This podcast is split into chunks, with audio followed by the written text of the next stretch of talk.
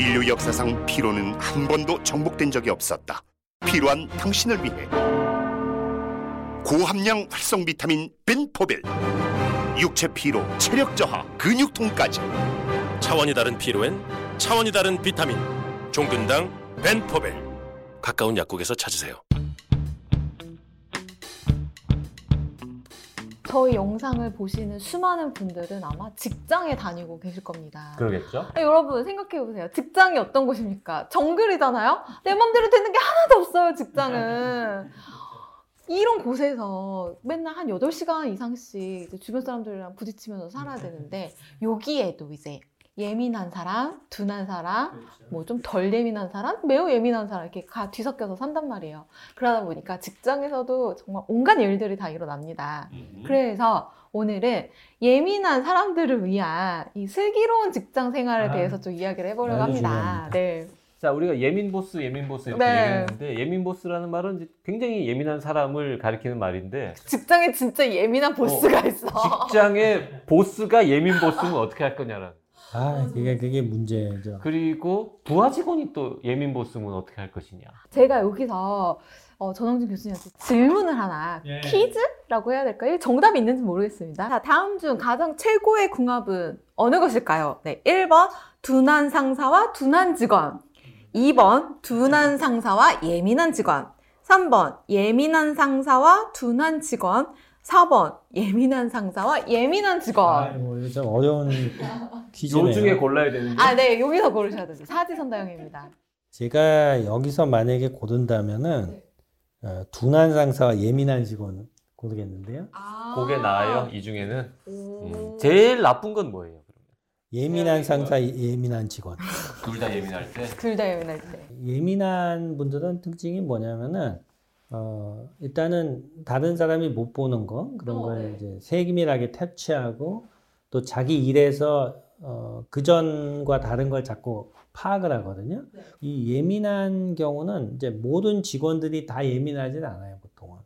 이제 한두 분 이렇게 섞여 있고 또 예민하지 않은 분들도 있는데 요게 잘 조화를 이루도록 윗 상사가 잘 조율하는 게 중요하죠. 그다 둔하면 그 회사가 잘 안 될 것 같습니다. 그렇죠.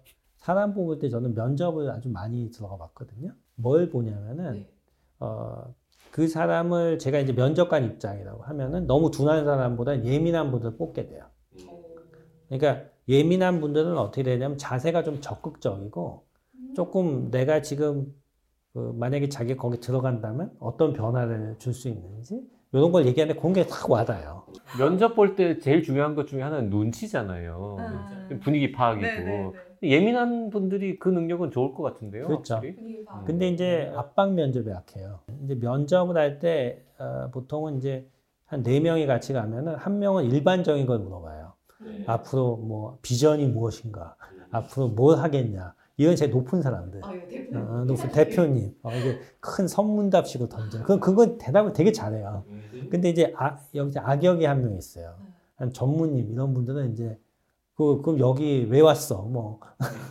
아니면 너 지금 이거 가지고 되겠어. 그럼 이제 버버버 하게 돼요. 근데 그런 역할을 했을 때도 잘 견딜 수가 있어야 돼요. 일부러 그렇게 하는 거예요. 그러니까 그런 것도 미리 대응을 해야 되죠. 제일 안 좋은 반응이 뭐냐면 화내는 거예요. 당황하니까. 근데 본능, 이게 원래 사던 게 나오는데 그게 아니고 그럴 때일수록 이제 이렇게 잘 너무 웃으면서 이제 그런 면도 있지만 자기가 뭐 이렇게 앞으로 나가서 이런 이런 부분을 잘할 수 있다 이렇게 하면 되는 거죠. 우리가 그 직장에 들어가기가 참 어렵잖아요. 그러다 보니까 굉장히 긴장을 하게 돼요. 아, 면접 볼 그럼요. 때. 네. 그 수능 시험 볼 때 긴장 이상이거든요. 그러니까 자기 원래 하던 게 다 나와요. 제가 이제 안타까운 거는 이렇게 예민하고 민감한 분들의 능력이 되게 뛰어난데 그 면접 보는 능력이 좀 그게 부족해서 떨어지는 경우가 많아요. 그 관문을 잘 통과하기를 제가 바라는 마음. 지금 예민한 보스를 만나서 고생하는 게 문제가 아니라 일단 직장에 들어가- 들어가는 게 들어가 문제니까. 어, 예민한 분들은 능력은 뛰어난 분들이 많은데 면접에 약해가지고 취직을 못하는 분들이 엄청 많다. 긴장을. 항상 이 표정을 줘야 돼. 이 면접관이 여기 앞에 앉아 있잖아요. 그럼 완전히 표정이 다 이렇게 굳어가지고 정말 심각해요. 예, 약간 웃으면서 이렇게 표정을 좋게 해보는 것도 좋아요. 웃는 거는 감점이 될 가능성은 없습니까? 그건 아니고 너무 웃으면 안 되지만은 이제 미소를 짓는 거죠. 이렇게. 자 그렇게 어쨌든 면접을 통과해가지고 네. 직장 생활을 했다 하기 시작을 했는데 보스가 너무 예민한 거예요. 내 사수. 그리고 아. 지난번에 선생님 말씀하셨잖아 예민한 사람이 뭔가 성공하는 경우가 더 많다면서요. 그러니까 직장에서 높이 올라간 분들은 예민할 가능성이 큰 거야. 그 나는 막 저분 때문에 너무 힘들어. 이러면 어떻게 해야 됩니까? 그러니까 예를 들어서 그래서 이제 그런 경우가 있어요. 직장에 들어가면 예민하고 막 민감하고 굉장히 말도 좀 강하게 하시고 그러면은 그분이 자기한테만 그런지 딴 사람한테도 그런지 한번 보세요. 어. 그러면은 그 어, 그렇죠. 그러면 동료들하고 얘기를 해보면은 금방 파악이 돼요. 아 저 사람은 원래 그 예전부터 그랬다. 원래 그럼 원래 그런 사람이에요. 원래 저래. 원래 그런 사람이 바뀌겠냐고요. 아. 원래 그러면은 그거기에 맞춰서 대응을 하면 돼요. 그러니까 원래 그런 사람이 나한테만 그런 건 아니니까 그런 사람의 스타일이 그런 거예요.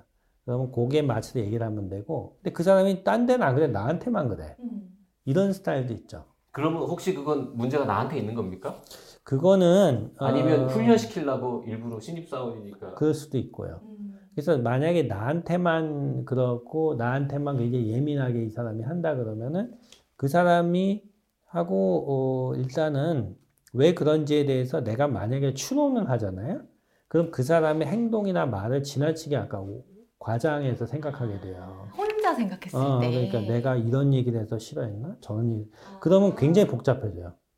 예측이 불가능해지고요.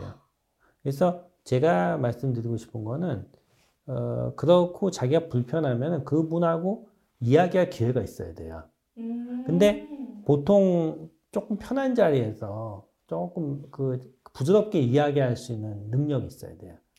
아, 내가 이런 이런 부분이 조금 힘들었다. 음. 다 좋은데. 그러니까 좋은 점을 먼저 얘기하고 이런 게 조금 힘들었는데 그거는 이런 부분이 왜 그랬는지 뭐 이렇게 얘기하다 보면 그분이 또 피드백을 주고 그래서 이제 자기가 아 그랬었구나 그래서 뭐 고치기도 하고 이렇게 돼야 되거든요. 근데 근데 문제는 그분한테 다이렉트하게 너무 세게 얘기하면은 이게 또 세게 오거든요. 그렇게 안 하고 그런 이렇게 분위기가 좋을 때 그런 얘기를 해보는 그런. 타이밍을 잡는 게 어렵지 않습니까? 예. 아니 예를 신입사원이 갑자기 부장님 부장님 드릴 말씀이 있는데 왜 그거 뭐라 그래가지고 부장님은 그 순간 부장님도 얼마나 많은 생각을 어, 하실까? 부장님은 이러이러한 면이 참 좋은데 너무 예민하신 것 같습니다. 근데 직장에 있다 보면은 그러니까 뭐 보통은 이제 좋은 회사들 큰 회사들은 이제 그렇게 소통할 수 있는 시간들을 만들어요. 그러니까 어 그게 이제 뭐 어떻게 보면은 어 내 자신이 정말 윗사람하고 그렇게 이야기해 보는 거 있죠. 그게 흔한 일이 아니에요. 우리나라에서 초등학교 때부터 고등학교까지 그런 경험을 해본 적이 있으세요? 선생님 정도인데 그쵸. 우리 선생님하고는 별 대화 안 하거든요. 선생님하고 대화 거의 어, 없죠. 대화 안 하니까. 그러니까 해본 적 없죠. 그러니까 그런 거를 처음 해보는 거거든요. 부모님하고 대화하고는 좀 다르고. 그러니까 어, 어떻게 보면은 굉장히 긴장할 수밖에 없는데 그거를 자꾸 하다 보면은 그걸 부드럽게 어떻게 전달해야 되는지 요령이 와요. 근데 그분이 하는 거를 존중을 해야 돼. 하지만은 내가 불편한 걸 잘 얘기해서 그걸 맞춰가는 게 중요해요. 그래서 어, 그런 것들을 하면 되는데 그, 그 책에도 예들이 좀 나와요. 그래서 그러한 것들을 이야기를 했는데 그 사람이 잘 받아주면 그 보스가 굉장히 훌륭한 사람이에요. Hello. 안녕하세요. 비주얼 아티스트 벤 와니체입니다. 통증은 사라지고 예술은 남습니다. 두통, 치통, 생리통엔 한국인의 두통약 개보린 삼진제약 보스는 예민하고 나는 보통인 경우를 지금 그렇죠. 상정하고 얘기한 네, 거잖아요. 맞아요. 그럼 거꾸로 보스는 보통 사람인데 내가 너무 예민해서 힘들어요. 그럼 어떻게 해요? 그러면은 이렇게 될 거예요. 내가 정- 너무 이제 처음 직장에 들어갔는데 매사에 민감하고 처음에 에, 좀 내가 실수할까봐 걱정이 되거든요. 보통 분들 점점 시간이 지날수록 익숙해져요. 근데 민감한 분은 그게 잘 안 되거든. 계속 너무 지나치게 그냥 더 시간이 많이 걸리죠. 대인 관계가 불편한데 윗사람하고 친해지기는 조금 시간이 걸리잖아요. 일단 수평적으로 친하게 지내야 돼요. 동기 그렇죠. 동기나 친구들 이런 분들하고 친하게 지내서 그분들하고 내가 어, 이렇게 같이 어, 어떻게 보면은 어, 내가 조금 내 자신의 피드백도 받고 또 도움도 받고 그런 네트워크를 형성을 먼저 하는 게 좋아요. 그래야지 버퍼가 돼요. 근데 제일 좋은 게 뭐냐면 밥을 같이 먹는 거예요. 지금 물론 코로나 때문에 물론 거리두기를 해야 되겠지만은 이 밥을 먹으면 당이 올라가거든요. 기분이 좋아져요. 서로 기분이 좋아지는 거예요. 앉아서 만나서 그러면서 친해지는 그 느낌. 네. 그게 이제 거기서 수평적인 네트워크가 되는 거죠. 그게 되면은 그 다음에 윗사람하고는 아주 편하게 돼요. 직장에서 중요한 거는 내가 거기서 일만 해도 되는 건 아니고 거기 사람들하고 어떻게 이제 그런 어, 횡적인 관계를 잘 맺느냐. 그리고 나를 나에 대해서 뭔가 지적을 하거나 이야기를 하는 그런 사람이 되게 소중한 사람들. 어 왜요? 그러니까 처음에는 계속 피드백을 받고 거기에 대해서 내가 좀 바꿔보고 노력해 보는 게 중요한 거거든요. 그러니까 그게 결코 지적질이 아니에요. 처음에는 배울 것도 많이 있으니까요. 배울 게 실제로. 많죠. 네. 어, 그리고 지금 직장을 다니다는 게 정말 훌륭하신 거예요. 제가 이제 우울증 있는 환자들 많이 보거든요. 그럼 우울증 있는 남자가 외래 오면 제일 처음 하는 게, 제일 처음 얘기하는 게 혹시 직장에 사표했냐고 물어봐요. 그래서 바로 반려하고 오라고. 병가로 바꾸고 오라고. 그거 사표 내면 나중에 복귀가 안 돼요. 딴 데 갈 수도 없거든요. 그러니까 우울해지니까 그냥 사표를 내고 오는 거예요. 그래서 보통 12시간 이내에 반려가 된대요. 그래서 사장님한테 냈는데, 아, 잘못 냈네 하고 바로. 어 나 이거 드라마에서 본것 같아. 어 그 다음 아츠야. 이싹 바꿔가지고 병가로 사- 한 3개월 병가 내면은 기분이 좋아지거든. 그럼 내가 왜 그랬지? 아. 왜냐하면 이게 새로 직장을 들어가려면 에너지가 그리고 그만한 직장은 못 구해요. 그래서 어, 얘기 드리는 게 이제 아까 말씀드린 대로 예, 그 일단은 그게 종적인 네트워크가 잘 형성이 되고 또 거기서 즐거움을 느끼고 그러면은 이제 어떻게 보면 이제 잘 적응할 수 있는 준비가 된 거죠. 예, 그렇게 생각합니다. 자 이제 상사가 예민한 얘기는 했는데 예. 옆에 동료 제일 먼저 좀 친해져야 되는 어, 동료가 막 너무 동기가. 예민해. 동기가 별로야. 그럼 어떡해요? 그게 아까 제가 횡적인 네트워크가 중요하다고 했잖아요. 근데 이게 이분이 지금 민감해가지고 자기랑 못 어울릴 수가 있잖아요. 게다가 동기가 딱 한 명이야. 아. 근데 막 예민해. 예민 보스야. 근데 예민한 사람들을 제가 이제 많이 만나다 보면은 아까 예민한 분들의 그 스케일 28개를 한번 보세요. 그 사람, 그분들이 다른 사람의 어떤 어, 민감하고 그런 걸 캐치를 잘하지만 다른 사람한테 폐를 안 끼치려고 그러고 또 이게 대화할 때 굉장히 부담을 많이 갖지만 실제 이렇게 그 사람한테 해를 주는 일은 거의 없어요. 그러면 보통 이제 아, 걔 너무 예민해서 친해지기 힘들어 하는 거는 사실 굉장히 예민한 사람이라기보다는 민감한 사람들은 그 본인이 힘들어요. 근데 이 사람들은 뭐냐면은 좀 가까이 대해주고 이렇게 좀 말도 트고 호의를 베풀면 굉장히 친해져요. 민감한 게 줄어들면서 오히려 더 끈끈해지는 거죠, 이게. 어, 그 처음에 낯가림이 심한 거죠. 예, 근데 이제 그래서 어, 호의를 베푸는 방법이 이제 중요한데 처음에 이제 보통 내가 이제 일을 조금 도와준다든지, 예? 뭐 조금 뭐 일이 있을 때뭐 어, 일찍 퇴근해야 될 때 조금 도와준다든지, 그러니까 뭔가 좀 도움을 주면서 이게 되게 일이 시작되더라고요. 그래서 이제 그렇게 하면 되고 그 예민한 분들하고 같이 있으면 되게 좋은 게 많아요. 같이 일하면 왜 왜 좋은 게. 내가 뭐 실수하면 찾아주고 잡아주고. 문제 해결 능력이 뛰어난 분들도 뛰어나고 많군요. 어, 어, 네. 많아요. 그래서 그래서 예전에 이제 뭐 제가 여기 책에도 보면 여러 위인들이 나오는데 예민한 분들이 낸 아이디어가 되게 큰 성공을 이루는 경우가 많아요. 그러니까 보면은 어그 이렇게 이렇게 여러 가지 그런 생각을 훨씬 더 많이 하기 때문에 또 좋은 결과가 나올 수도 있는 거예요.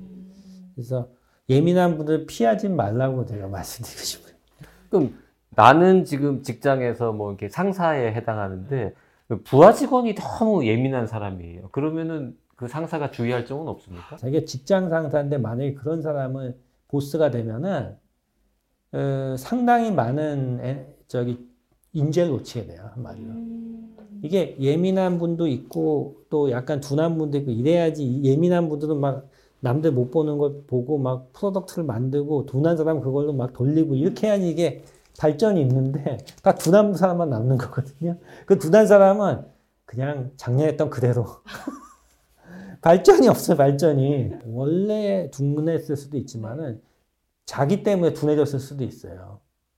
자기가 예민하면 너무 일이 많아지고 어. 빨리빨리 해야 되니까 자기는 오히려 이렇게 꼬리를 숨긴다 그럴까요? 음. 그러니까 자기가 예민하더라도 조금씩 시간을 주고 반응 속도를 봐야 돼요. 그래서 이제 그분들이 좀 이렇게 할 시간을 줘야 되죠. 일이라는 게 인간적으로 친해져야 일이 되더라고요. 음, 맞아요. 네, 그래서 이게 서로 알고 친해지고 또 도와주고 그러다 보면 인간적으로 일이 돼야지 그 일이 제대로 되는 것 같아 요.